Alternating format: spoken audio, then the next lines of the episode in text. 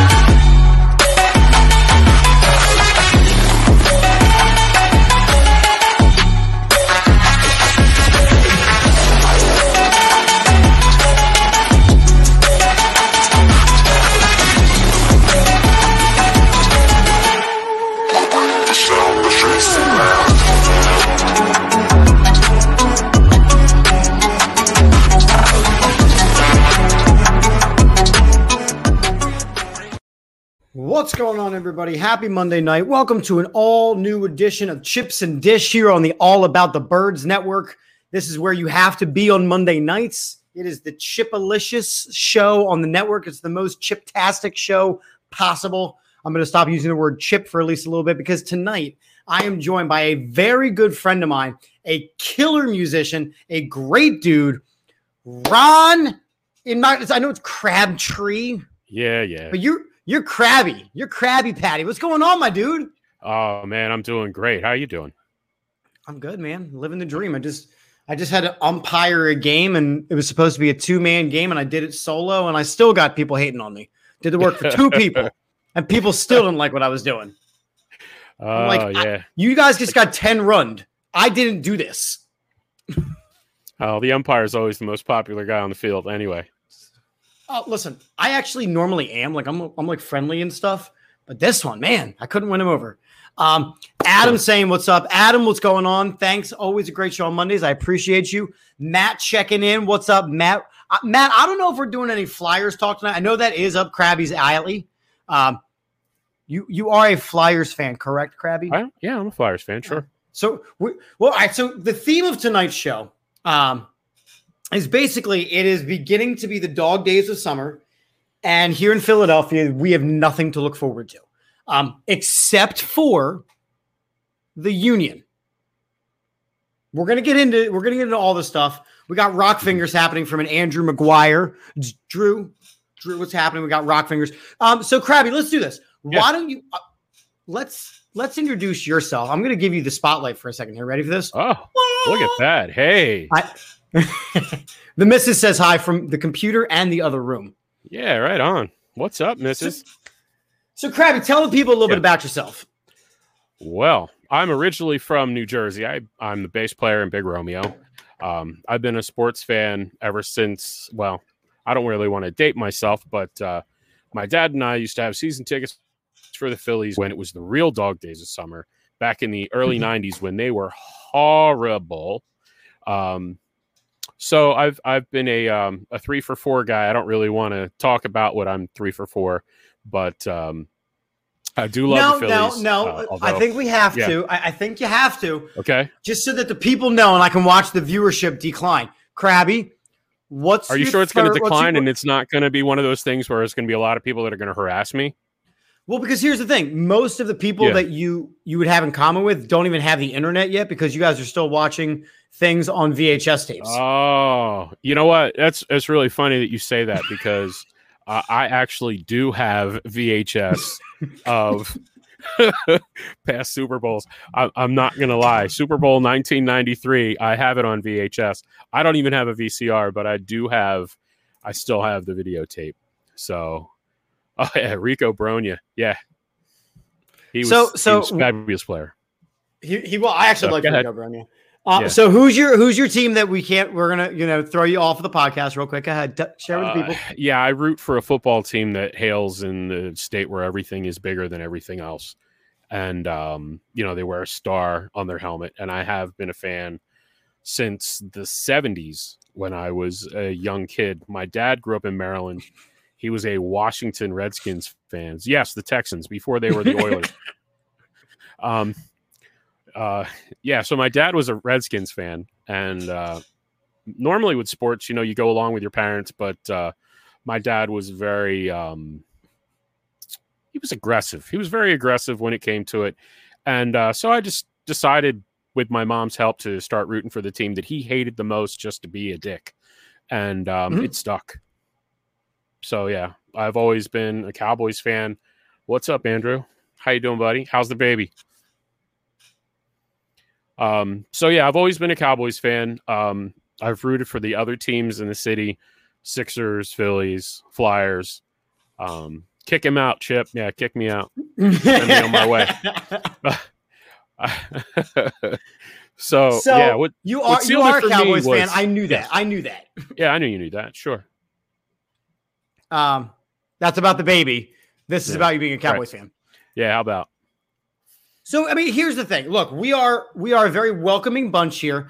Uh, right, exactly, man. And that was my point. At least the reason behind it is solid, right? Him being a Cowboys fan, ha- there was a whole story behind it. He's not one of these guys like, oh yeah, I really like Troy Aikman and the fact that they're winning Super Bowls. So I don't know, let me be a Cowboys fan.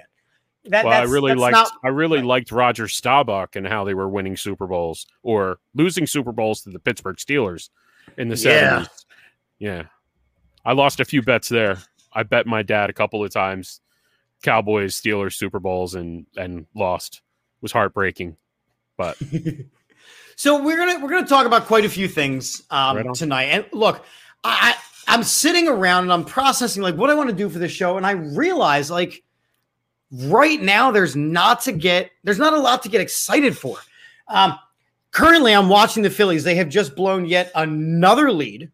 The Oh, bullpen has just blown yet on. another lead, and I, I can't I cannot figure out for the life of me what's positive about being a Philadelphia sports fan right now. So I brought in Krabby from from Big Romeo because they're they're always feeling the love. I'm hoping that he can bring me up a little bit.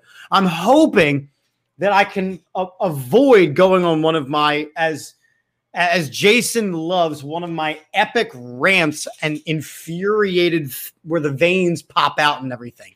Um, yes, we do still have the best cheesesteaks. That's absolutely true. and soft Um, pretzels. And soft pretzels and water ice. Don't forget our water, Water. ice. Water. Water. Water ice. Right. Um, so real quick, we're sponsored by a lot of people. Let me go through this real quick. Don't forget, All About the Birds is sponsored by Statement Games for a fun, free twist on fantasy sports. Link is in the description. OddsJam.com. Use their arbitrage calculator to not lose money. I still don't know what that means, but I said it, so it's good. Right. Um, the AATBirds.com slash shop. We have all kinds of fun designs, including now our outdated playoff maxi shirts, so you can get those. 99jersey.com. Use the code AATBirds20 for a 20% discount. This, of course, is a Georgetown. Allen Hey, ah, yeah, jersey. nice. Um, so lots of good stuff there. And of course, manscaped.com, AATBirds20 for 20% off and free shipping at checkout. Your balls will thank you. All right. oh, Krabby, just wait Yeah. until you see the end of the end of show commercial. I can't wait. Please understand that I have to record these things. And Yeah. what happens is I am absolutely ridiculous as per me. And then we go from there. So I'm looking at the comments. Tell you what, we're going to start with Yeah. the Phillies because Drew is done with the Phillies. He wants to blow it up. Adam is trying to bring it back, saying Zack Wheeler is positive vibes. So let me start off with this, Krabby. Yeah. You started out, you know, back in the day going to Veterans Stadium. Like Yes. you, you know the Philadelphia Phillies. Yeah. Is, is this current product fixable? I think actually, I do think it is fixable, and I, I, I tend to be over positive about a lot of stuff when it comes to uh, the baseball team because I've seen so much losing. But I do think it's fixable, and not only do I think it's fixable, but I don't really think that all the other teams in the division are really all that good.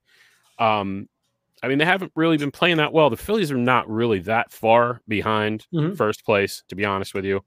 And True. a lot, a lot of the reason that they are where they are is because a they play poor defensively, and b their bullpen is garbage. And Yeah. it looked like it looked like they were fixing the bullpen, you know, earlier this year with some of the guys that they traded for, some of the guys they signed in free agency.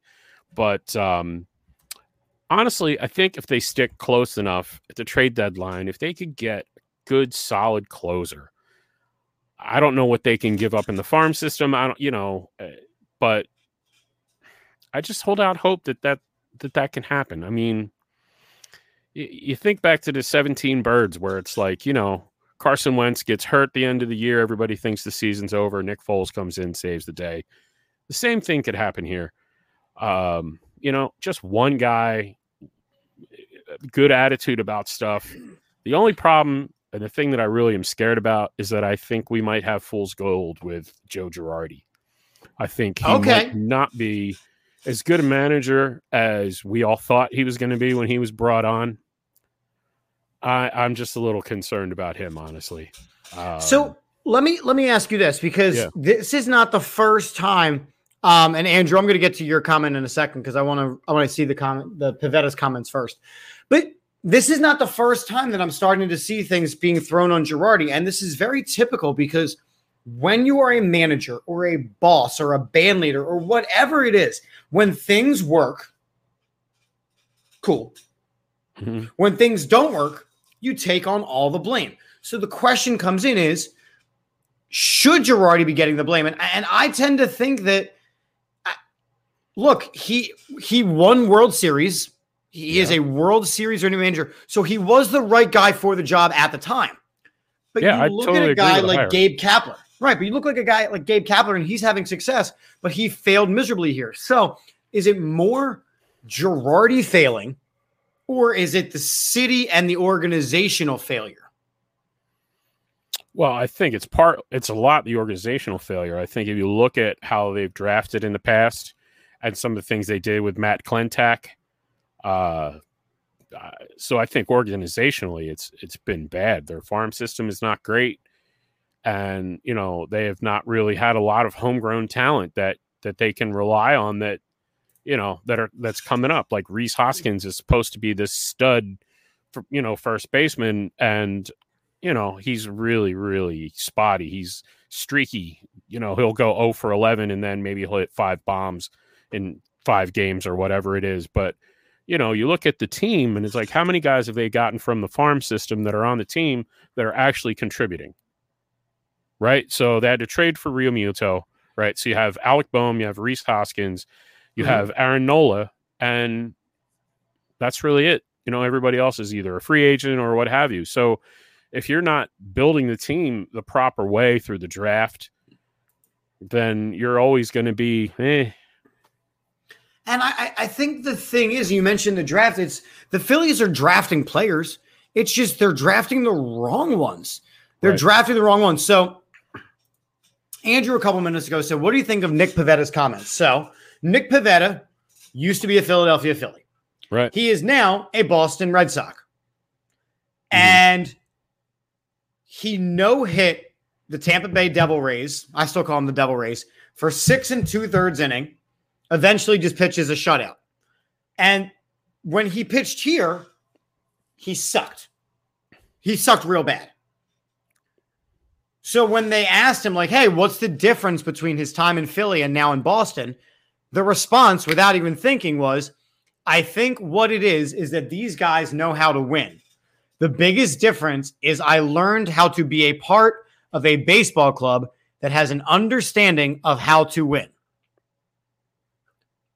So he called the Philadelphia Phillies losers.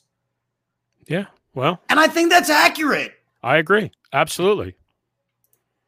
And I, know, but I and think I- that all the- comes the- from the, that all comes from the top. That winning attitude. That you know, you you talk about band leader, manager, leader, what have you. A good leader, a good manager is somebody that instills the confidence within their squad that they're going to be a winning organization, that they're going Right. that, and you know when if Pivetta would come out when he was playing with the Phillies and he would pitch six and two thirds, whatever it was, shutout ball. When he gave the ball over to the manager, he realized that the next two and the third, whatever it is, innings, that they were going to shut him down. He was going to get the win. He's pitching with more confidence, and he's a better pitcher. Uh, the, so yeah, Right. it all it all comes from that. You know, we all thought that when Girardi came in, he was going to bring that that attitude of yeah, I'm a winner. My team is a winner, and that kind of confidence was going to follow him. But it, it doesn't look like that's the case. But Well, yeah, I if- gave him a pass for last year. His, you know, the bullpen was terrible. He was basically, you know, he was sent to he was sent to war. He was sent to a gun war with a spoon, essentially. But you know, this year I'm not giving him as I'm, I'm not giving him as much a pass this year. It's just not. Well, and I don't You think know, you I think can. he's gotta you- be better. Like you mentioned, like you mentioned, they did bring in some pieces, and the pieces on paper looked really good, right? The pieces on paper looked like solid additions. So Archie Hmm. Bradley right. he's a solid addition. Connor Brogdon was a solid addition. Something happens when they come here. And I don't know if it's developmental. I don't know if it's like you mentioned, lack of confidence, but the Philadelphia Phillies are not built to win. Or as we always mention, they picked the wrong guy, right? The Mickey Right. Moniak pick. It's a terrible, Yeah. it was a bad pick. But uh, you mentioned the fool's gold thing. We Yeah. were still being sold on Mickey Moniak as the second coming. So Right. when we didn't have a center fielder at the start of the season, what did the entire fan base scream? Bring up Mickey Moniak, bring up Mickey Moniak, bring up Mickey Moniak. And they Right. brought him up and he didn't do diddly. The same Yeah. way now was bring up Luke Williams, but now he may have to go back down because of the fact that, you know, numbers. Bring up Nick Maton. And now we're going to up and down him the same way we did to Scott Kingery. Nobody wants Scott Kingery. No. Nobody wants Matt Moore. Nobody wants Chase Anderson. Nobody wants David Hale. Nobody wants these guys. What does that say? And as Max just said, we got a lot of Camp America people tuning in. What's up? Right? a lot of these people they're bringing up, a lot of these bullpen pieces are either not ready or they're the wrong pieces. My example is Ranger Suarez.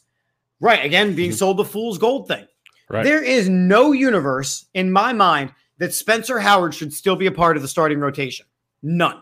He can't pitch None. more than three Un- innings. Another piece, right? Right. Another piece. Right. he can. Supposed he just stud, loses right. about uh, loses five to six miles per hour of velocity each inning he goes. Right? Yeah.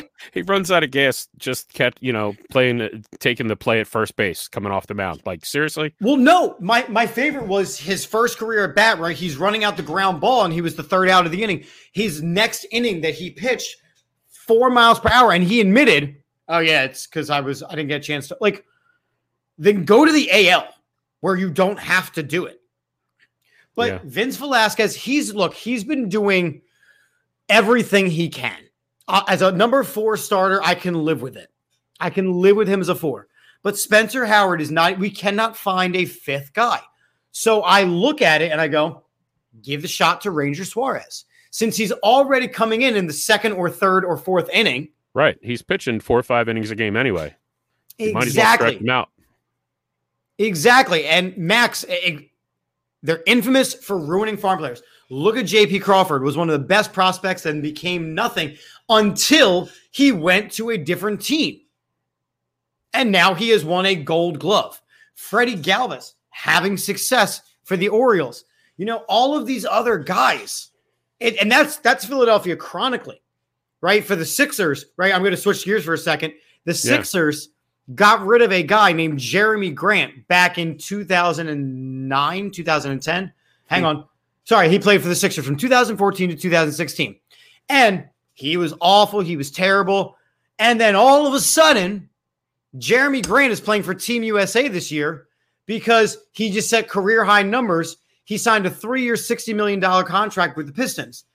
But don't worry, we still have Ben Simmons who will take and miss 100% of the shots that he doesn't take. He is the opposite of Wayne Gretzky. I went on a Yeah, rant. I- I'm I- sorry. I know I did it.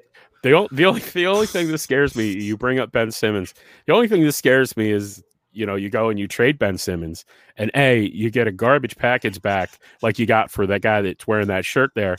You know that you got back for Iverson, and you got back for Barkley. You get back nothing, and then all of a sudden he turns into what he should have been in the first place.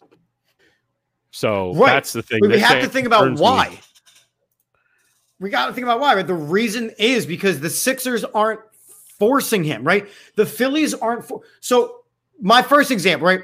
Rhys Hoskins. Let's let's go back to the Phillies. Let's let's go there for a second. Okay. Rhys Hoskins under Gabe Kapler and the analytic umbrella was told about launch angle and hitting for the fences and doing this and doing this and forgetting everything he's learned about inside out baseball and aiming down the lines and just putting the bat on the ball and making things happen. hmm It has taken two years with Girardi to at least make him a respectable, consistent hitter sometimes. Yeah, well, you know, he's a quarter infielder. He's got to be a stud hitter. I mean, that's that's a total position for a stud hitter. Um, but you're right. The Gabe Kapler totally ruined him with the upward swing, the launch angle, the exit speed, all that nonsense. Instead of going out there and you know hitting the ball where it's pitched, and you know using his power to the opposite field and driving the ball in the gaps. like whatever happened whatever ha- so again going back to my my nightly ritual of umpiring i am known when my when i build my strike zone and Gabe Kapler, i know that my he just ruined Yeah. him. when i build my strike zone when i'm umping i'm known for calling the outside strike so it's always the outside part of the play i know my strike zone is on Mhm. if by the third or fourth inning the coaches are saying he's been calling that all night guys put the bat on the ball go the opposite way with it Right. analytics is great. Looking at all these things is great. But whatever happened to just putting the bat on the ball, running the bases, throwing strikes? Whatever happened to that? I don't know. It's it's it's truly amazing that you know they they come up with all Matt's this gotta go. garbage. What's that? Matt has a good comment here. Yeah, that's good. Matt, so Uh, far you're in the running for comment of the night. Keep it up. Yeah, that's awesome. Um, I know I forgot what I was going to say. Uh, yeah, there's something Oh, to be said for guys that right. just you know, yeah, there's something to be said for just you know just playing baseball. Like I don't understand what the what the big deal is about all this stuff. It doesn't, you know, the percentages say that you know with a guy on first and second you should blah blah blah. It's it's garbage. It's just yeah, just play baseball. Like these guys have been doing it their whole life. You know, treat it like the game that it is. Uh, you know, let your body Right. take over. It's like like being a musician. You know, we were off for a long time with COVID, right? So Yeah. when you get back up on stage, you know, my band has not rehearsed since COVID. So it's been Mine- well over mine a year didn't. since we were in a rehearsal room, right? So it was like, okay, but we're going to go on stage. We're going to play these 50 songs that we've been playing forever. All it is is muscle memory. So, like, as a kid, you were taught how to do all these right things. You know, you coach uh, youth baseball, right? everything. I coach you- everything. Right do, do you teach the kids you know about launch angle and you know exit speed and all that other stuff You know, you just teach I, them I, I tried to. I tried to, but little Timmy then had to use the potty and his shoes were untied. So I focused on that instead. right right but uh, we just need to, we just need to get back to you know the the basics of the sport Yeah. like you know the teams that win are the teams that have timely hitting that play That's good it. defense you know it's it it doesn't have anything to do with you know the third time through the lineup with this stupid pitcher and and it just it's just dumb I Max, I forget who it was, but I, I know I watched it as well. And they Yeah. went analytics, analytics. And as soon as they did it, I went, wow, they just lost the game because they overthought this. Um, Right. It'll it'll come to me. I, f- I forget who it is. But yeah, I mean, and that's that's the point. So you look at the Phillies overall, and you know, the Tampa in the playoffs for uh for baseball, Tampa made the playoffs. The Rays? Oh yeah, yeah, they did. The Devil Rays. Um, right. You look at this team, this Philadelphia Phillies team, and just go, go go top to bottom, right? The I've done multiple shows on this, and you know, I know Max, you're tuning in for the first time, so I'm gonna let um I'm gonna let Krabby answer this first. As soon as I can find the comment right here. Is Aaron Nola an ace? No. No, I think he's a solid number two guy. I don't I don't think that he's an ace. You you can't give him the ball every five days and expect him to uh, shut out a team or you know be your uh, the stopper as far as uh, you know if you're in a losing streak or something like that. I think Zack Wheeler is closer to an ace than Aaron Nola is. Um, I think Nola could have been an ace, but I, honestly, I think they ruined pitchers by only letting them go six innings or whatever it is. Sometimes you got to stretch these guys out. You got to, you know, they got to try to pitch their way through, you know, these issues. You know, I go back to a guy like uh, Greg Maddux, right? So Greg Maddux, when he first came into the league, was a guy that was throwing fire. He was throwing in the high 90s. And then as his velocity started to go away, he had to learn how to pitch. So I think that that's the same thing with these guys today. They got to learn how to pitch. He has to learn how to make outs without his best stuff. And that's what an ace is made of. And I don't think that he has that. So I will say, no, he's not an ace. I think he's a solid number two guy, but I don't think he is uh uh the checks in the mail, right, Chip? Yes, absolutely. So, what people will tell you, having watched my show, is I have gone on very long, huge tirades about this. I've done entire hour and a half shows about whether or not Aaron Nola is an ace. And for me, it boils down to one thing consistency. So, I watched the game the other day, and Aaron Nola was absolutely dealing fire. 10 Right. straight strikeouts, like that doesn't happen. But you know what's going to happen within the next two to three starts is he's going to have an absolutely horrific start to met to balance it out. Aaron Nola is not consistent. I He want him to he be. didn't finish I, the wa- I game. I want him to be An and he didn't finish the finishes game. And the Phillies and the Phillies lost that game. Right. Let me say that again. In a, in a game where Aaron Nola ties a major league baseball record for strikeouts, he doesn't finish the game, and the team finds a way to lose the game. Right. Right. That's all Uh, that's all that's all you need right there. That that makes That's you it. know, That's the whole thing. Right. Whereas, again, and I know comparing Nola to DeGrom is not fair because DeGrom, you can't compare anybody to DeGrom right now. He is No. ridiculous. Right, but you don't have to have that kind of stuff to be an ace. You don't have to have DeGrom's talent to be an ace. You you have to, you know, figure out how to get your team a win. You have to figure that out. You, you know, you can't bail out of the game after six and two thirds. You know, quality starts and all that nonsense. That doesn't account for you being an ace. An ace wants the ball in the seventh inning. An ace wants the ball in the eighth inning. So, you know, that's So why my he's not. Point, I I have, and again, I did a whole show with a guy named Jason about this, and we had different definitions of what an ace was. And for me, I do not believe that every baseball team has an ace. No, I believe that every team has a number one starter who Yeah. you would give the ball to in a do or die game. But I Mhm. think there is a maximum of about five aces in baseball at any given time. I don't know about five, maybe a little bit more than that, but so I, I I- look I at I look at like the whole fantasy baseball thing. Whereas if you got to pick the first five picks in the draft, and it was the Australian pitchers, who were the top 5 Mm-hmm. guys you would pick? If that name isn't picked on one of them, you can debate some of them. So yeah, maybe six or seven total because you can debate the last one. Right. But for me, stop giving everybody a participation trophy. Stop giving every Major League Baseball team an ace. it's not real. Not every team is an ace. Oh, well, he should be paid like one. No, he shouldn't. He had one exceptional season. Aaron Nola had one exceptional season.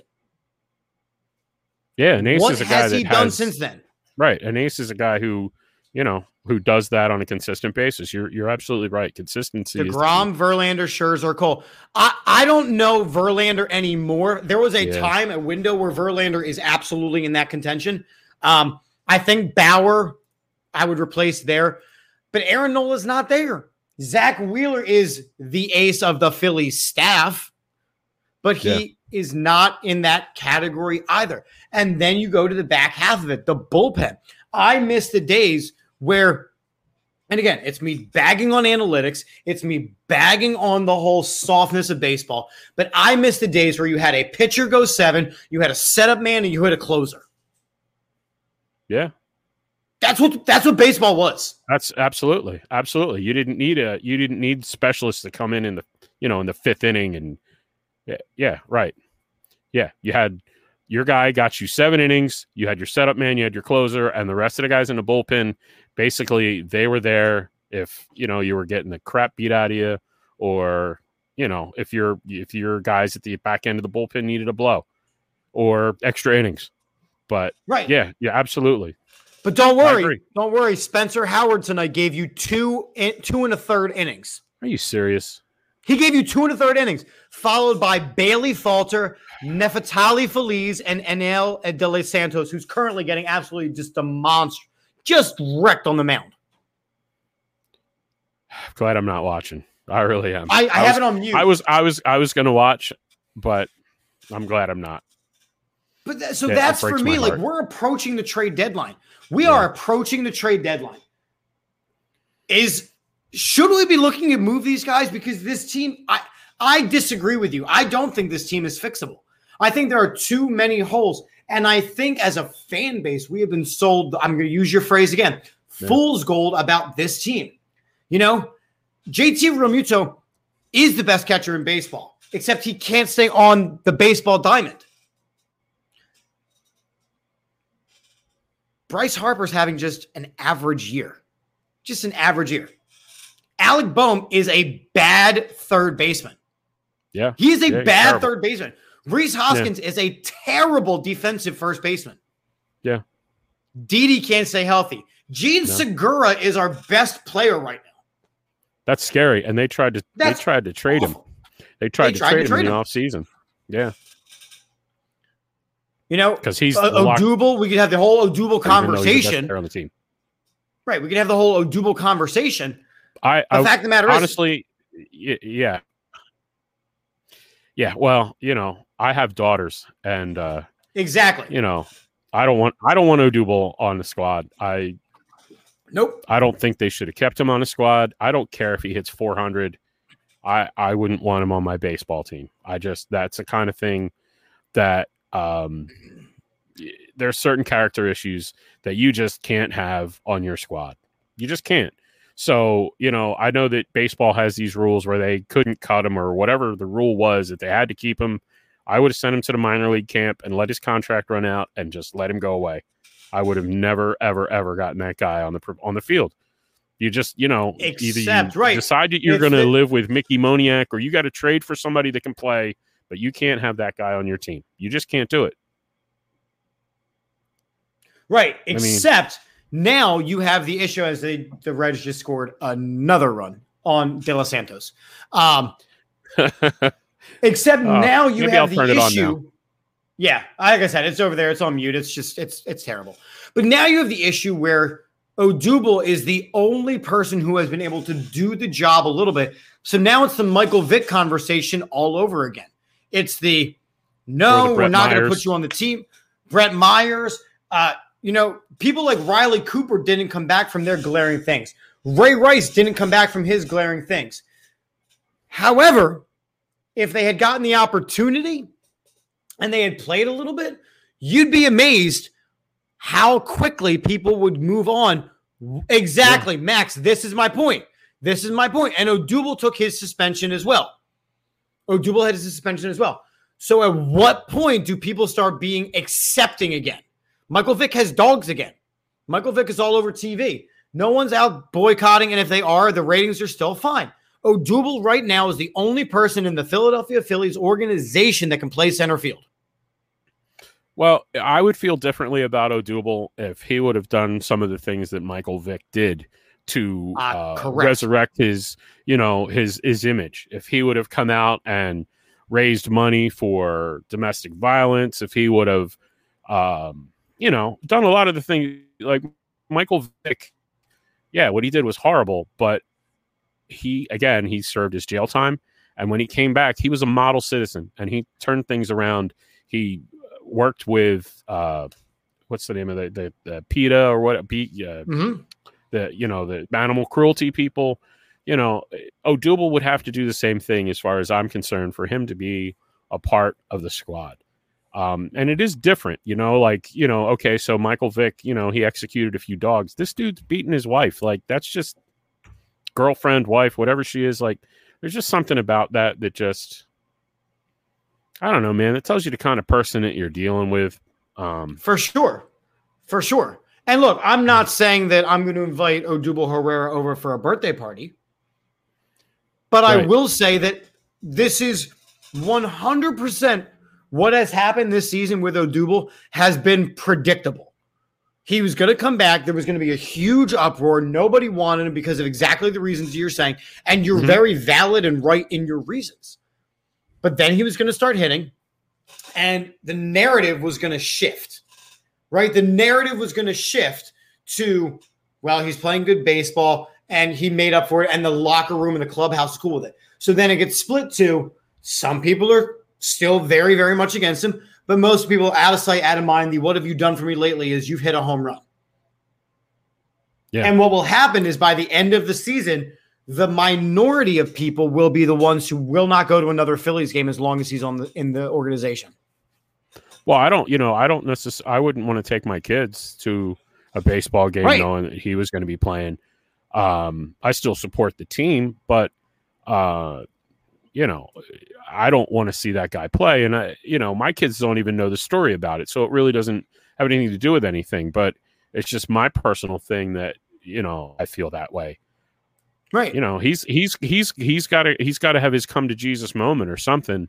You know, he can't play the game of, well, I, you know, I know there's the language barrier where he's talked about where he doesn't necessarily speak very good English or whatever, but he's, he's got to work through that. If he wants to be, a professional player, then he needs to act a certain way. And he's just not. He just he's just, you know, everybody's forgetting that anything happened. And like you said, it's gonna be now it's gonna be the minority at the end of the year are gonna just like it was with Brett Myers, like, you know, that thing that happened in Boston. But, you know, when Brett Myers was, you know, on the 08 Phillies and he was uh, you know, the second starter behind Cole Hamels or whatever he was, you know, everybody was cheering him. They'd forgotten all about it. So And that's that's my point. People forget when the winning starts. When the winning stops and you need a distraction, that's when people focus on these things. Yeah. That's when you can pinpoint like, oh, well, the reason why is because he's focused on all these other things. Right. Max, you're definitely coming on a show. I know I messaged you about this, Yeah. but you're coming on a show. But this is the perfect example. Look at Ben Roethlisberger. My wife still to this day refers to him as, you know, his Ben different Burger, right? Hates the guy, absolutely Yeah. despises the guy. yeah. But in Pittsburgh, he will have his jersey retired. He will Yeah. be an NFL Hall of Famer. yeah. No He will. doubt. No doubt in my mind. Yeah. Because he wins. That's what it comes down to. He wins. You ignore you ignore things like Michael uh, Michael Jordan's gambling problems. Why? Because he's Michael Stinking Jordan. You ignore everything that Dennis Rodman had going on because he's Dennis Rodman. Right. Yeah. That's my point. It's all, it's it's all about winning. It's not it's not about, you know, not about anything else. It's all about winning. Max, you're coming on. Um, and like you said, and he didn't do anything to correct what he did. That's the point. I think I do agree, and especially as a teacher, like I agree. Like the okay, you messed up. Show your show you're sorry, fix it. But Right. yeah, I I watched the the Last Dance. Yeah, they let Dennis Rodman go out and do whatever. It was hysterical. just somebody, just somebody put like a baby LoJack on to make sure we know where he is. um, speaking of doing things, Yeah. Krabby, talk me through Yeah. here. I'm sorry, who? Krabby, what, what do we do with the Sixers? I, I'm scared, honestly. Um, I don't want to trade Ben Simmons. So Okay. I'm probably the only guy that roots for the Sixers that doesn't want to trade Ben Simmons. And there's a couple reasons why. The number one reason is again, I'm normally I'm an optimist when it comes to these guys. Um, So I think that there's something in Ben that could be something special. Uh, I read somewhere that he is thinking about changing his dominant shooting hand from the left hand to the right hand. I know he's been shooting foul shots. I know it's been five years. I know Max. Um, but I think that if he, and correct me if I'm wrong, but I thought that there was a point when he when they were doing the hack-a-ben where he was bricking all these free throws, and then there was one time where he looked kind of pissed off, and then he took a free throw with his right hand as the dominant hand and swished it. I, am not sure, but I thought I remember seeing that in one of the playoff games. So I, I hold out. I, I, don't know. I feel like we would have not have been able to get off of uh, social media and everything else if he had done that. Yeah, you're probably right. But I just and it goes back to the other thing. Like when you trade a star player, like when we traded Barkley and we traded Iverson and we traded um yeah. Yeah, we definitely need to get Max on this show. Oh, Max um, is definitely coming on. Hold on, uh, Max. I'm gonna send you a link. If you if you're if you're camera ready like myself, Max, I'm gonna bring you on like right now. Give me a, yeah. give me a thumbs up, Max, in the comment section, so I know you're good. But, the, yeah, the ahead, whole the whole thing uh, the whole thing with Simmons is I think that he really does have the opportunity to fix it. I really do, and I think that he just needs the confidence. You know, you, so that's a no. And okay. I, I, don't. I wouldn't want to trade him. I don't want to trade him. And yeah, Max is at work. Um, I wouldn't we'll want to trade him. Yeah, right. Um, and I think that you're not gonna unless you unless you get Lillard. You know, if they can pull off a trade and get Damian Lillard, then I think about it. But you have to give up an awful lot to get him. You know, the packages that they're talking about is Simmons, Maxey, a couple of firsts, and then some pick swaps and that type of thing. And I think that's an awful lot to give up for a guy who's going to be 30 next year you know, and you're giving so away me, two guys that are this. young uh, players. Let me let me change this here for a second. Yeah. As by the way, we got off the Phillies just in time. Nick Maton has just been brought into pitch. Wow. Let me say that again. Nick Maton, our utility infielder, is being brought into pitch because Enyel De Los Santos couldn't get three goddamn outs. What, what what's the score anyway? What what is the, what's 12 the to 4. 12, 12 to, 4. to 4. Going into this inning, it was 4 to 2 Phillies. Wow. So I have nothing for that. There's nothing for that. So here's the thing, right? Yeah. Let me ask you a hypothetical. If you could only keep one, okay? If you can only keep one, do you keep Ben Simmons or Matisse Thybulle? Yeah. I think you have to keep Ben over Matisse Thybulle. Okay. Because I think Ben is a state your case. Because I disagree. Player. So state your case. I think Ben's a better defensive player. Matisse is a very good defensive player, but I think Ben's the best defensive player in the league. Yeah, um, keep Nick Mates on. yeah. Um, so yeah, I think that. All right, cool, man. Time and a place. Let me know. I'll I'll gladly let you kick my ass. Um, Make a Krabby Patty out of you. Yeah, that's it. Um, yeah, I think Thybulle's a, a nice little player. He's a great defensive player, but he had I don't think he has any offensive upside. Whereas Ben handles the ball, and for a large portion of his career, he's been very good at distributing the ball to the right guy.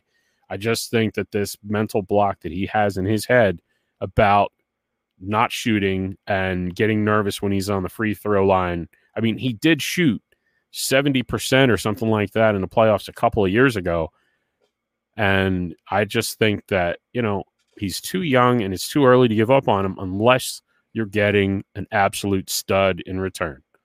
If you're, you know, if you're trading him for a, you know, a, a bucket of basketballs and a couple of draft picks, it's not going to be worth it. It's, you know, we don't need Jeff Hornacek we don't need, uh, you know, who are some of the awesome players that we got for Allen Iverson?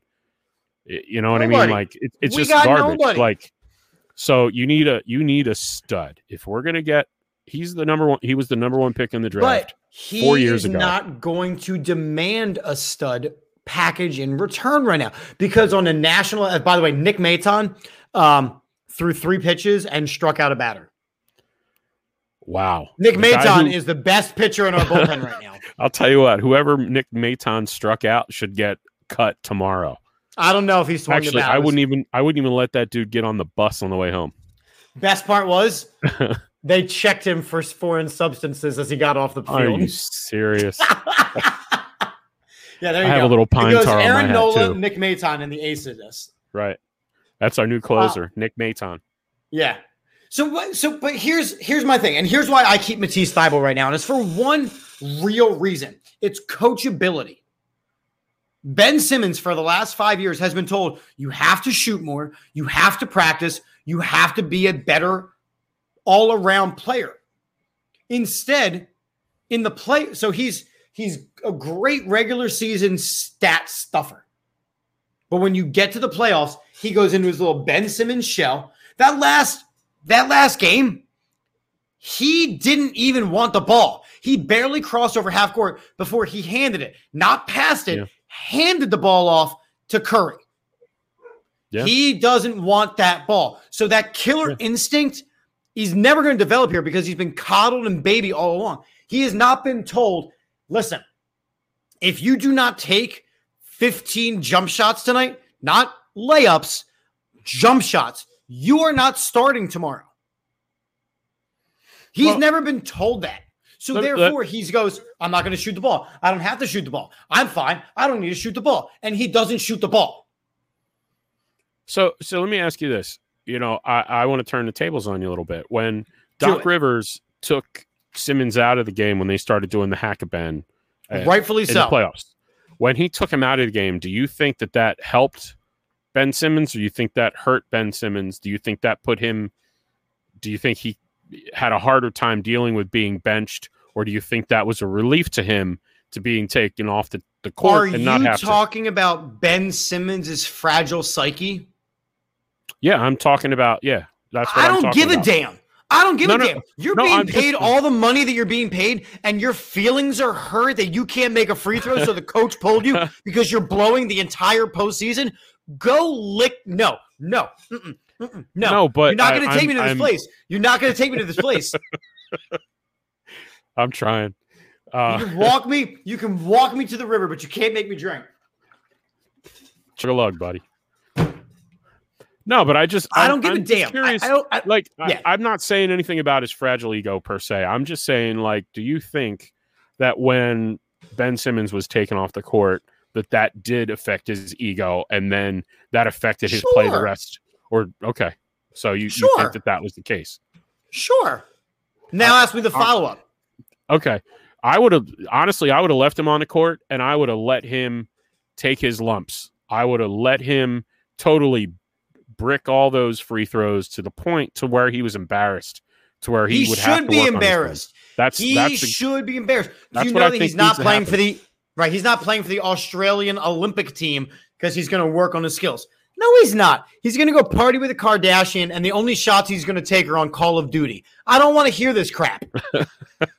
maybe we can I don't get want to some, hear this. maybe we can get some more videos of when he comes back and he's you know taking jump shots when they show the the three that he makes in in practice. And this is it. Exactly like you're saying right now, Krabby. This is it. This is what he does. So fool me once. Uh, which part, Max? The the taking the shots of Call of Duty thing? I think that was the comment, probably. So here's Yeah. my thing. Fool me once. That's a shame on me, right? Mhm. Oh, he posted this workout video. Look at him draining these threes. Look at him doing this. Look at him doing that. Oh my God, Ben Simmons, this is going to be his year, right? This is going to be the break here. He's going to be worth that max contract. Does it a second season. All right, well, we've seen this before. Okay, whoa, he took a three in a game. He took a three in a game. Uh, the Kardashians got him. Right? Takes a three in a game. Oh my God, it went in. Holy shit, right? yeah, But that's fool me twice. I will not be fooled by for a third time. We know that those videos mean nothing. So, what are you going to do differently during the game? And this is part of also the Phillies issue, I think. You look at the managers that they've had, right? Gabe Kapler is having success in San Francisco. So, you know that Gabe Kapler is a qualified manager. yeah. He's not Girardi has stupid, had- right. Now, Girardi has had success elsewhere. So you know he's a qualified manager. He comes here, everyone's being coddled, right? It's the coddling. Doc Rivers has won an NBA championship. He has gotten to the playoffs. He is a borderline Hall of Fame coach. He is not, he is still having the Brett Brown, let's all have ice cream players mentality. Doug Pederson was the same way, right? Chip Kelly, for all that he was a, a very predictable coach, was a son of a bitch. Right? He brought in his guys because they know how he coach.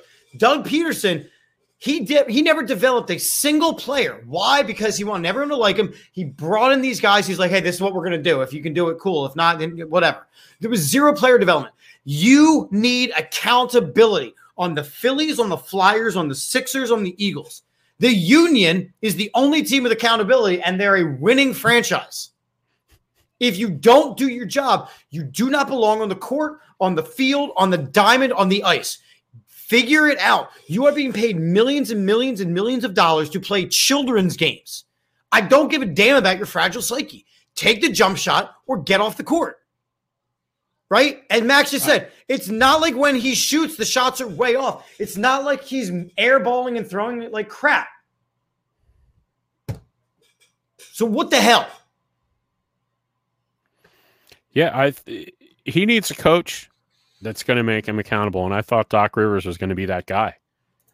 And you know, I I don't know how do how do you how do you do it? Like, how do you make a guy like that accountable that has such a you know group of people around him that tell him how great he is and like how do you how do you get that out of him how do you get the modern day athlete to bust his ass and and learn the game and be accountable for when he makes a mistake. I mean, dude, Rhys Hoskins, and I don't I don't mean to switch this back to the Phillies, but you're good. Rhys back and forth, Hoskins, go.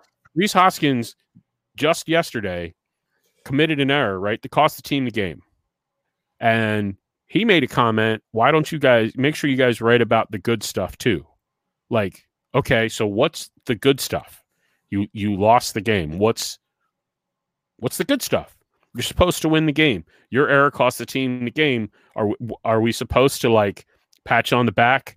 You know, just like you said earlier with the participation trophy. Like, congratulations, Rhys. You um, you didn't. You fielded a so- ground ball. Yeah, yeah, exactly. You only made one error in the game. You know, um, so yeah, I I think that you know the managers and the coaches need to make these players accountable. I, I don't know how to do it. I don't know how they can. And, you know, you know, as a teacher, it's getting harder and harder and harder and harder to make the kids accountable because So a couple of years ago, I'm, gonna- it I'm is. going to answer this with what I did, right? A Yeah. couple of years ago, I shifted what I did in my classroom. So everything that I do in my classroom is Harry Potter based, right? I Mhm. sort the kids into houses. When I ask them questions, I give them the like the little house points. Like we do all this competition based learning. My classroom is a cutthroat arena. They want to win. They want to win every week. They want to win every month. They count their own, like they want to win. Competition breeds excellence. And if you're one Yeah. of these athletes that doesn't even want to compete, Ben Simmons didn't want to be on the court. And here's how I know this I want to say it was game five, maybe. I want to say it was game five. I could be wrong. Maybe game four. Trae Young dribbling the ball up the court. It's going to be a TV timeout. It's going to be a TV timeout. Ben Simmons, it's the first half. Ben Simmons is sitting with two fouls. He dribbles, he goes to the referee, and Ben Simmons takes a swipe at him. It would have been his Yeah. third foul. yeah, I remember the play. Not yeah. a good foul, not No. a quality foul, but it would have been his third foul, which would put his ass back on the bench. Ben Simmons didn't want to be on the court. So, as Doc, do you keep him on the court? Do you commit then to having four versus five every time you're offensively on the ball so that he might play really good defense? That's why I keep Matisse Thybulle right now as the alternative because Matisse is at least working on his three point shot. He is already an exceptional defender. At least he gives a goddamn. Ben Simmons doesn't want to be here. It is like that former quarterback of the Philadelphia Eagles, whose name we do not mention anymore. He didn't want the competition. Fine, go elsewhere where you can be the big fish in a small Indianapolis pond. Oh, you're going to get me started on this, aren't you? If you can do it without saying his name, because we have now been forbidden from saying this man's name anymore. Okay. Go. You may have. Um, no, no, no, because my my original comment to all this is that maybe you're starting to sway me a little bit because now I'm thinking if you're scared and Yes, don't want Kevin the ball, like yeah, no, Koy Detmer.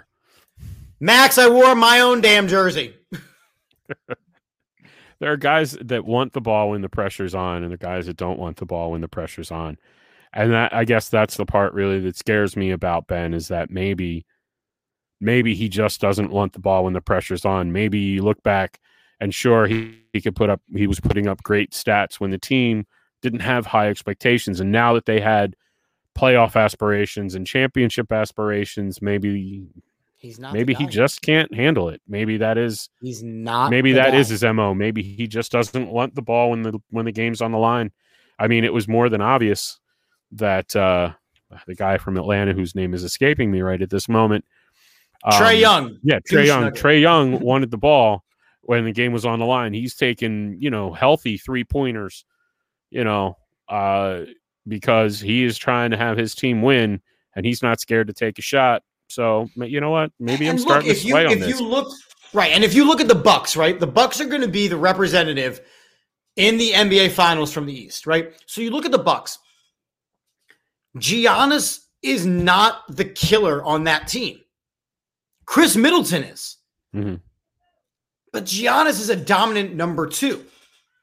Right. Ben Simmons is not a dominant. So even if you look now and flip it to what we have, which is Joel Embiid and Ben Simmons, Ben Simmons is not a dominant number two. He is good on one side of the basketball, but you cannot play 50% of the game. You can't do it. He we- would give the ball to Seth Curry and go hide in the corner. That What if we have kept Jimmy Butler instead of Tobias Harris? Like, is Jimmy Butler more of that number two guy? Like, yes, I think you know Tobias Harris is is the number three guy that you're talking about. agreed. You know, um, with obviously Joel being number two. Um, I guess you know Joel being number one. I guess Ben was supposed to be number two, but he's not that. He's not Ben. Simmons, any game that he doesn't get a triple double, he's not playing hard enough. I'm sorry. If his skill set, his body, his athleticism, any game where he is not getting a triple double, he is not playing hard enough. I That's how I feel. If somebody if somebody really taps into what his talent level is because it's sick. He's six foot eleven. He's always the fastest guy on the court. He can get to the basket at will. He handles the ball better than just about anybody else in the league. And it just it, But it, it mesmerizes me that all of that talent and Is wasted. yeah. It's It- it wasted. seems And like, like, Andrew uh, said, Ben didn't like the attention that Jimmy Butler was getting, just like a former Eagles quarterback didn't like the attention that Jalen Hurts was getting. So what did he do? Or the attention that Nick Foles was getting. So what did he do? He asked out of town. If these guys don't want to be here, they don't have to be here. I'm not coddling grown ass men anymore. I'm not doing it. But the other problem, and I did a show about this last week, we as fans have got to stop pigeonholing these players, right? So when Ben Simmons came out, the comparisons were he's the next Magic Johnson, he's the next LeBron James. Well, Yeah, now he's, he's, turned into talent. he's tragic Johnson. That's what Magic is when he doesn't shoot. Tragic Johnson. That's Ben Simmons. I don't right? you know what? I di- I'm not Other- pigeonholing players. I don't I don't necessarily think that Ben Simmons needs to shoot to be effective. He has a Mm. lot of good low post moves that he can get as long as he could get to the basket and he could sink his free throws and he could get fouled. He doesn't necessarily have to have an outside shot. Uh, If he took it just every once in a while, even if he was missing it, you know, he took that 10 to 12 footer just so guys had to play him more honestly defensively and it would give him an opportunity to drive to the basket. He would be such a better player. He would be. It would And be On top of amazing. that, right? So you mentioned him. If you take the jump shot again, because they play like further back than we are socially distanced through our computer monitors right now. But if you take that shot a couple of times, number one, it forces the defender to come out on you. So then you have that ability to drive and score. That's huge. What it Yeah. also does is it removes one additional player from the paint where Joel Embiid Right. is set up, and you give him a chance to do his job. But when it's four on five, every single trip down the court, I, if Yeah, I'm Joel Embiid, I'm saying, look, either get his ass in a gym and force him to shoot, or get him off of my team. Because my knees, my back, my flopping, my acting jobs only got another five to seven years at the high prime level that I'm at. Right. Right. So uh, yeah. So yeah. I I don't I don't disagree with that. I don't. I I, I got nothing to say I, to that. I, I do. I don't see a way. I don't see a way where Ben Simmons can come back to Philadelphia unless there is some sort of. well, I don't think he's unless going there is some sort. Of mandatory shot requirement per game. The only reason why he would have to is because the contract is virtually untradeable. Like you can, But, you but, know, you're if going you, to take if a hit. If you if you read stuff, there's there's there's what ten teams that are interested in him though. Like the Clippers one are interested. Uh, sure, they need another. They need another Paul George who actually can't shoot threes. Continue. right, but you know there are people that services again not opposed to trading him i just don't want to get shit back like i don't want another one of those you know because then we're really wasting joel like if you don't get something better in return then you're really wasting joel and True. you know he- That's so true. what he missed his first two or three seasons with injuries. He's a he's a big guy. He's always going to have injury issues. He's never going to play a full season. So you know there's games you're going to have to play without him. So and in you know, those games, you need- need Ben needs to Simmons get to get, better, 20 you're gonna waste points. In those games, you need Ben Simmons to average 20 points a game. Nights where Joel Embiid doesn't play, you need Ben Simmons to average 20 points a game. and the scary part is he can do it. He's shown that he can. Easily in the Yeah. regular season. He cannot do it in the postseason. He has proven that now over three different Right. postseason runs.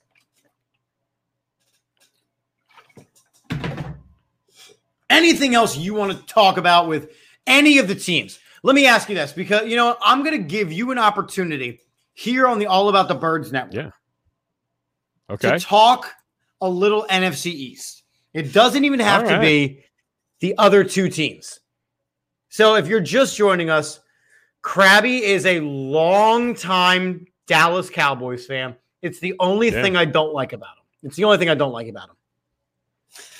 You guys, and I'm going to be honest, I looked at the roster you guys had built last season, and I thought this is a Mhm. deep playoff run team. And then Dak got hurt, and you forgot that Yeah. you needed to play both sides of the ball. You guys had a Ben Simmons defense. Um, oh, worse than that. oh my God, your defense was horrific. Oh, it, Um, was, it was. Oh my god, man! You you don't know how many things I threw at the TV last year. Honestly, it, it was just brutal, brutal to watch. So for you, looking at this roster, Max thinks you guys have the division with ease this year. How are you feeling about the Cowboys this season? How am I feeling? I, I think that the biggest competition for the Cowboys this year in the division is going to be Washington. I think Mhm. Washington Agreed. is kind of that dark horse team. They play really, really good defense, and if Ron Rivera can, he can figure out his quarterback situation, then Washington, I think, is going to be a very, very strong team. Now you look on paper and you and you look at the draft. The Cowboys drafted a lot of defensive players. Right. got themselves a And and good and good defensive players. Um, yeah yeah absolutely so i th- i think it's going to be close between washington and dallas but here's the scary part we don't know anything about nick sirianni Nope. we don't know anything Like he and we don't know what kind of offensive system. You know that Jalen Hurts was a very successful uh, quarterback in in college, and he showed some some nice things at the end of the year, but he it didn't matter much. I mean, I know there was the chance that the Eagles could have made the playoffs, but it was, you know, everybody knew what that was really all about. And Jalen Hurt a little bit strong. So honestly, I think all the teams got better. The Eagles drafted uh you know, I think they drafted really well A this year. Good in Devonta Uh, Smith. with the exception of they, they they reached for that guy in the second round a little bit. Who's but, the only player um, we haven't actually signed to a contract yet? but I think the Cowboys Dickerson. should. W- yeah, yeah, yeah, and he's another one of those could be a great player if he could stay on the field type of thing, but he hasn't stayed.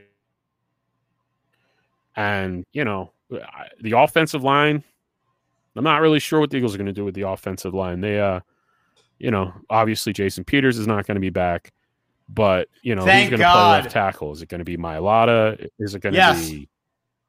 Yeah. How do I think Dak will do after his injury? Um, This for me is the X factor question for Well, the entire NFC East. Dak, it it is it is the X factor question, and if you if you dig back into Dak's past, when Dak was a, a junior or a sophomore in college, um, his mom had cancer, Mhm. and she passed away, and he went, and I think he played a game uh, a couple of days after her funeral or something like that, and he was terrible. But then the next year he rebounded. He is, um, listening to his press conferences and, and watching him as much as I've watched him, uh, he is uh, his character is without question, and I think he is, um, yeah, okay. I don't know who Zeleno Grad is. He meant Zeke. Uh, I don't know. yeah, I don't know how Zelenograd got auto corrected from Zeke to Zelenograd, but they probably should drop him too. So I think Dak actually, you know, I think once he gets hit a couple times and he realizes that it's, you know, that he's that he's back, I think he's going to be back. Um, I don't think that he is the forty million dollar quarterback that he's paid to be. Uh, you know, I think he's a good quarterback. I think he's a great leader. His intangibles are more about his leadership ability than I think about him actually playing quarterback. I don't think that he's as accurate as he should be, and uh, you know, when he escapes the pocket, he he makes a lot of things happen.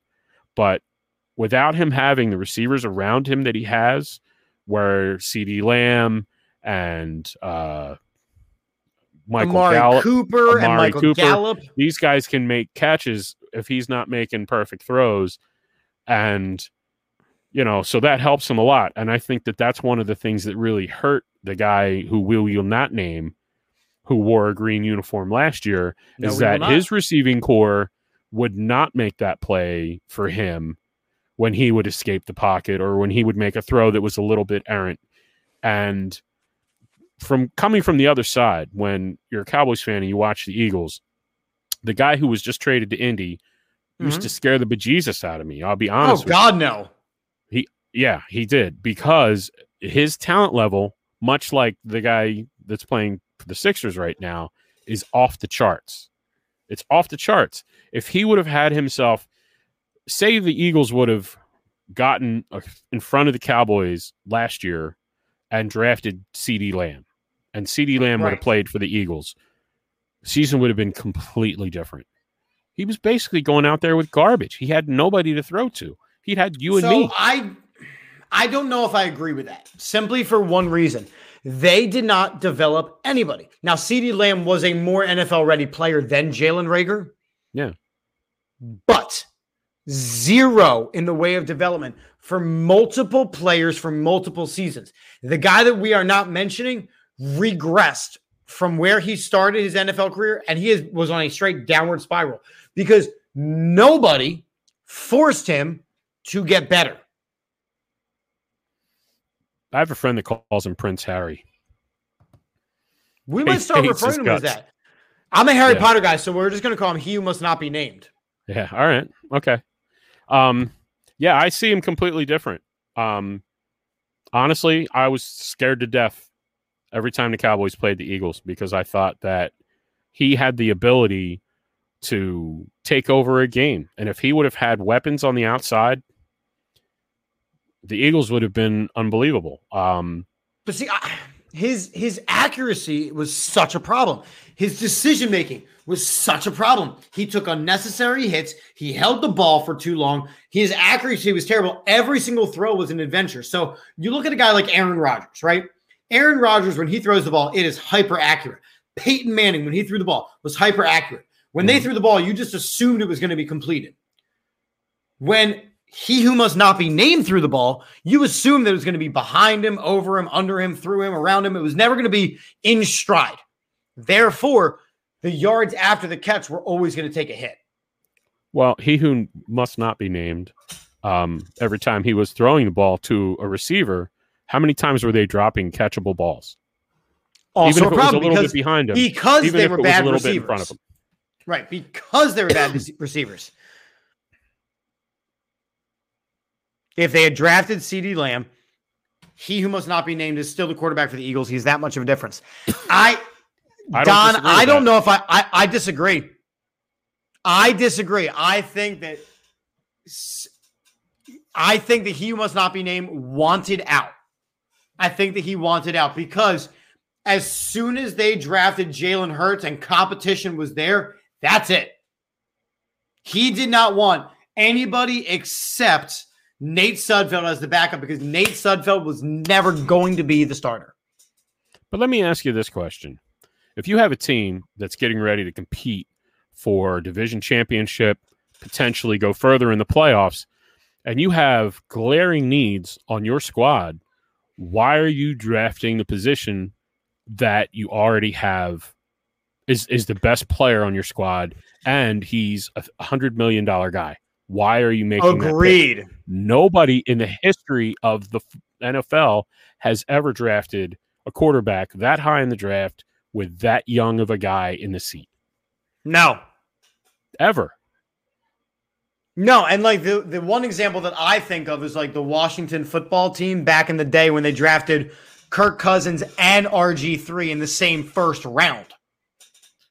Well, no, Kirk Cousins was like a fifth or a sixth round pick. He wasn't a first round pick. He was he was he was oh that's right. I'm sorry, no, in the draft. Right, he was further on, but they drafted two quarterbacks in the same draft, right? Because you look at the style different. of ball that that's, R- that's different. like style of RG three played. I think he was like a was he third round? Hold on, I gotta see now. Um, he was an Oregon Duck, right? He played for Oregon. He played for Michigan State. Oh, okay, right. I knew it was green. I knew it was green. Good, good, good stuff. um,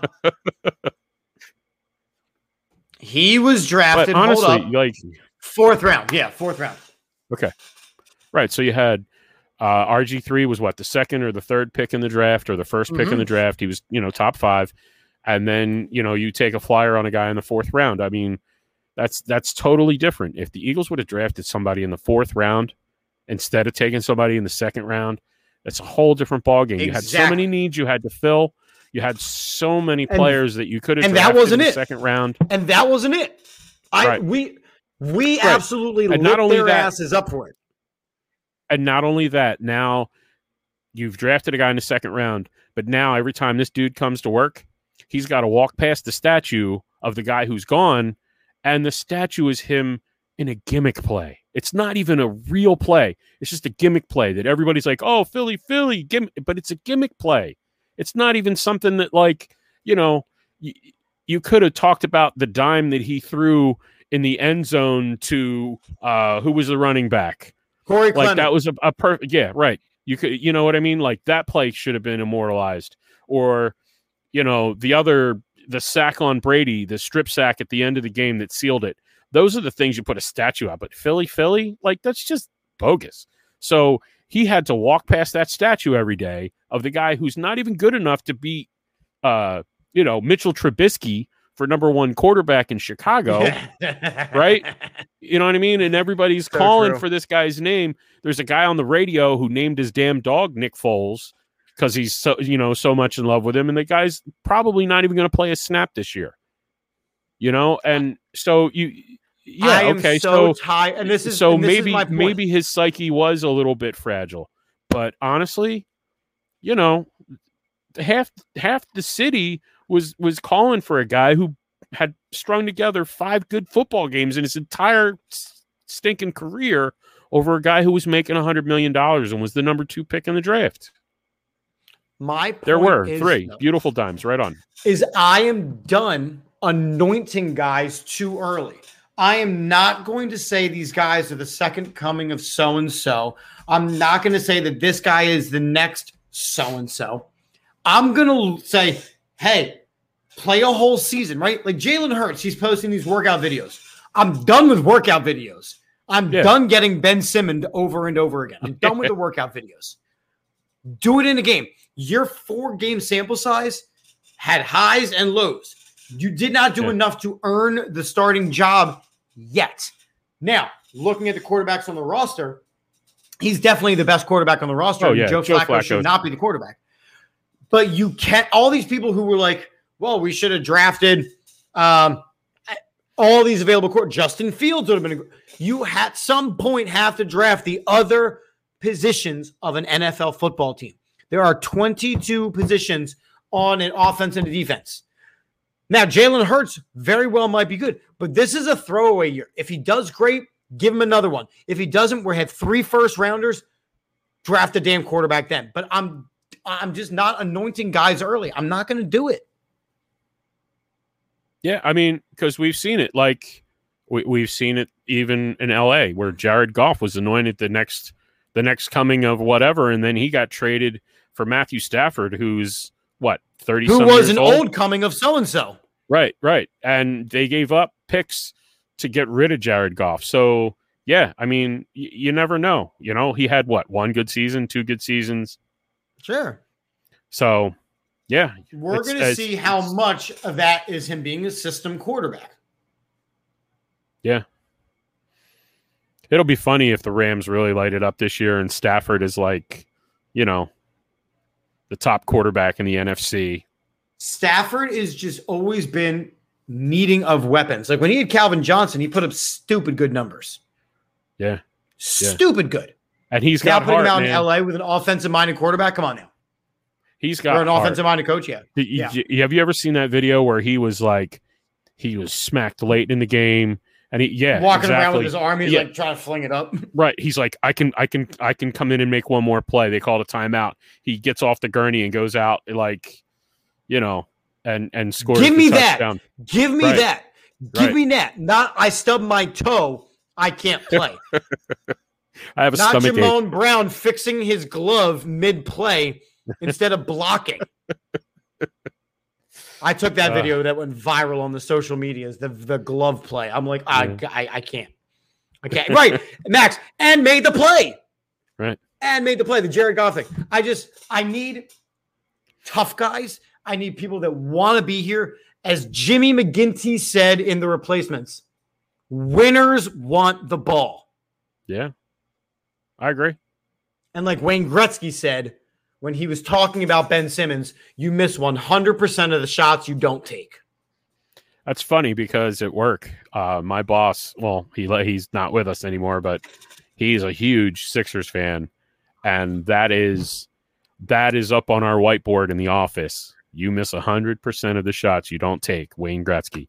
Uh, it's you know something I see every day when I go into the office, you know, and it's just you know we're sh- we're doing sales calls. You know what I mean? It's not like we're out there playing for millions of dollars or anything like that, but it's still it holds true. It, it really does. You know, the guy who stands there and watches the third strike instead of swinging. You know, it's it's it's all true. You miss 100% of the ones you don't take, and we've seen enough of that in this town that you know it's it's sad. It, it's just Right. you know It's an part- expectation. That's why when, you know, Joel Embiid broke his nose, him being the phantom of the opera with the mask, we responded to that.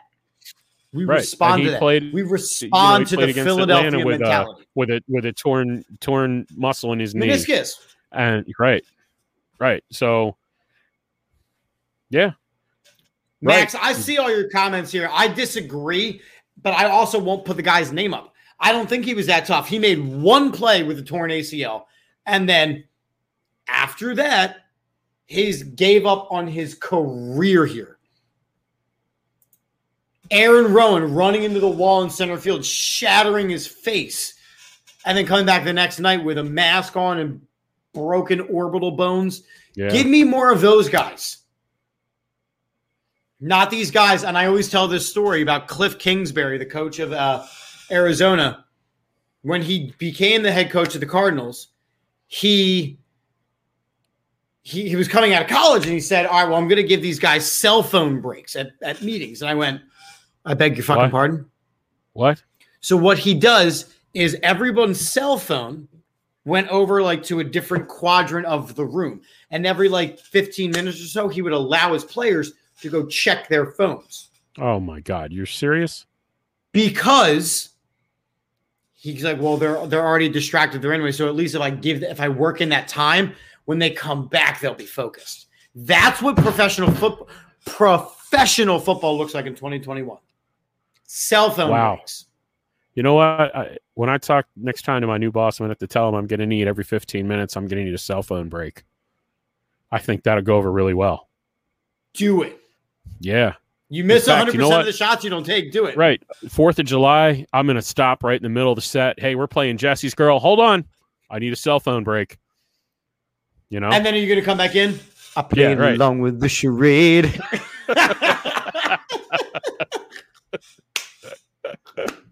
oh my god, Krabby, it has Yeah. been a damn pleasure, man. Is there anything else you want to you want to throw out there? Where are you guys playing this weekend? Anywhere exciting? I'm just we're just doing the Fourth of July at the Inlet in Wildwood, and uh, that's really about it. It's coming up soon. You know, our schedule's kind of taking a hit, and uh, so I've been doing some solos and duos with some friends. You know, hey, if you ever want to do a solo duo with me, you want to do a duo with me, you know, we could we could do something like that. I'd be down. I am retired from the full band life, but I'm not uh retiring the beautiful place. Yeah, right. You know how many Wait, wait, times I've heard ask- guys say they're retired? I'm selling all my shit. I'm retired. You know how many times I've heard that in my life? I need to have my Monday nights free for this, man. Yeah. I mean, how many gigs did you have on Monday nights? They allegedly wanted to practice. Oh, practice? We talking? we talking about practice? Um, no, like I said, I'm taking a break for right now. I don't know if I'm done, done, done, done, but I'm definitely taking a break for now. Um, wait, ask me where I'm playing. Ask me where I'm playing. Go ahead. All go right. ahead. So, Chip, plug plug some of the stuff that you're doing. Plug some of the places you're playing. Um, I'm playing my left couch. Um, I thought you were going to say I'm left. playing. nut. Uh, this is a family show. It's a fucking Oh, so- family show. um, I'm playing um, wherever we have our duo coming up that we're going to organize. All right. Um, I'm playing uh 11U uh Fourth of July tournament at Deep Run um as an umpire. Uh, but that's about it. Hell, I'm plugging DoorDash if I decide to do that. There is I money you, to man. be made, friends. The hustle game is strong. yeah, I'll tell you, man. With when COVID came about, I was so scared about losing all the money from not playing the music stuff. And after going through a year of not really playing that much and realizing that I didn't necessarily need the money and I didn't necessarily miss driving to Wildwood on a, you know, Thursday night and coming home at three o'clock in the morning and getting up and going to work the next day. I love Wildwood too. But, um, you know, we we kind of as a group have decided that we're going to do more stuff that's better for us. You know, we're going to make more money. We're going to work a little less. We're going to play weddings, and we're not going to, Yeah. you know, you know, play these, you know, these clubs where you have to drive hours and hours and hours and hours and and essentially end up making nothing by the time you're done. Uh, That's that's what I said. Like it takes so it takes 21 days to develop a habit. mhm. And our last show was in September before these last quick like run run of shows. In those couple of months, I developed way new habits that I just turns out I didn't have time for putting old habits back in. yeah, That was my that was my logic behind the move. Not that I'm done with it. Not that I'm I hate it. It's just that it was time.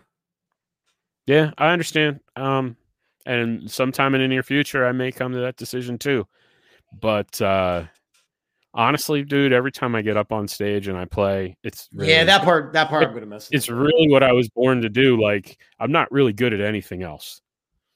You know, like I mean, you know, I disagree I with that. Talk about I can talk about sports, but I, you know, I probably hit less jump shots than Ben Simmons.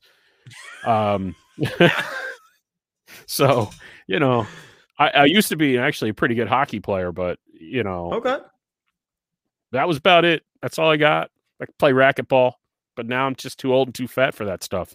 But um, I get I get a rush out of playing on stage, man. The first time that you you understand the feeling, you walk up Oh, to the course. mic, and it's just like all of a sudden, just even though you're playing somebody else's song, the energy from the crowd just just takes you away to a place where you're just like, there's nothing else that gives you that feeling ever. So, No, we we played my final show was Bird and Betty's in LBI. And there was a thousand goddamn people there. And it was everything that we did, like the energy was insane. And at those exact moments, you're like, well, do I really want to give this up? But then I'm driving home and I put the car in park at 4:30 in the morning and I've been swerving all over the road because I'm exhausted. And I went, oh yeah, I have kids that I like want to be around for. I know for me, there needed to be a- a shift in gears, you know, between coaching and umpiring and teaching. I'm going to be teaching a college course and the Mhm. podcasting. And like, I have all these other things that for me outweighed the need to sing for three hours on a Friday and Saturday night. yeah, I get it, Right now. but right now. um honestly if if i didn't have that i mean you know there's it's, it's sometime in the future we'll, we'll get into the real i have you know tons of drama in my real life stuff you know? Right. and uh so it's it's nice to have that escape for me and something i've always done. It's something i really really really love to do and honestly Right. i'd probably be in a hospital if i didn't have it. I would. I i, I would be very unhealthy. I, look, I- would lose my mind so yeah, look, it is, I, it I met my, my wife through this through this world. Um, right So my entire life that I know came from this world. It's just we're we're talking right now because of this world we're talking right now because of this world. Yeah, exactly. So it's if it wasn't it always- if it wasn't for you know you know I knew uh, I know Andrew and- Silverman because of this Right. world. Right. Absolutely. Yeah. Ha ha ha ha ha. Where did that crazy things Where- are happening. I don't know. I, You have wasn't me. crazy things happening at your house. I actually closed the door so that way I wouldn't have crazy things happening in my house. Oh. So It might be mine. Well, in that situation, listen, let me wrap this up. Let me pay the bills. Let me play a fun commercial, and we're going to call it a night. So, this has been Chips and Dish. We do this every Okay. single Monday night. I want to thank you, Ron Crabtree, Krabby Patty from Big Romeo, for coming on talking sports for the last hour and a half with me. Um, well, thanks for having me, Chip. You know, any Monday night that you want to, man, I'm totally down. I, I love it. I love it, man. dude, talking sports is just, it's my jam. It's my jam. And speaking of jam, odds jam. You can use their arbitrage calculator for not losing money. I still don't know what the word arbitrage means. I got to ask Phil again. We're doing some gambling stuff here. Um, so You're a teacher. You should oddsjam.com. know what and- that means. It has something to do with money. Don't lose it. Statement games, fun free twist on fantasy sports. Again, not losing money. AATBirds.com for our shops. Again, please like, subscribe, turn on notifications. We do live shows every single night of the week almost. Tonight is May Chips and Dish Monday nights. Tuesday is our fantasy golf and gambling show called Fairway to Heaven. Wednesday nights is the All About the Birds Eagles weekly show. Thursday is the Across the Pitch or Across the Pond. I think it's Across the Pitch soccer show about the Philadelphia Union. Friday is Birds, Beers, and BS, which is basically a big old drinking show. Um, and then Saturday, I think there's a, a YouTube exclusive with the draft stuff. We have shows every every single night, not to mention all kinds of special stuff. Make sure you're checking us out. Lots of good stuff. 99jersey.com, AAT Birds. Use the code AAT Birds for a 20%, AAT Birds 20 for a 20% discount. Check out again. This is my Allen Iverson jersey. Max, if you're still watching, I might wear it tomorrow. I don't know. It's very comfortable. Um, and of course, manscaped.com. Your balls will thank you. Use the code AATBirds for 20% off and free shipping at checkout. Krabby, Hey, can I do been that? fun. Can I, can What? I do yeah, go that? ahead. Do Your it. Balls will thank you.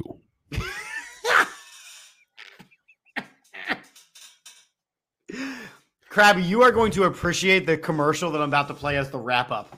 Yeah, I'm Um, looking forward to it. You, what are not looking forward to? Having No, me I am. I'm every looking show. Forward to it. Wait, every show on the All About the Birds Network we end the same way, and you have to say it. Ready? What? Go birds! Go birds. And we're out of beer, so we're out of here. Bye, friends. Have a great night. Summer's coming. Are you ready to unveil your beach pod? You're in luck.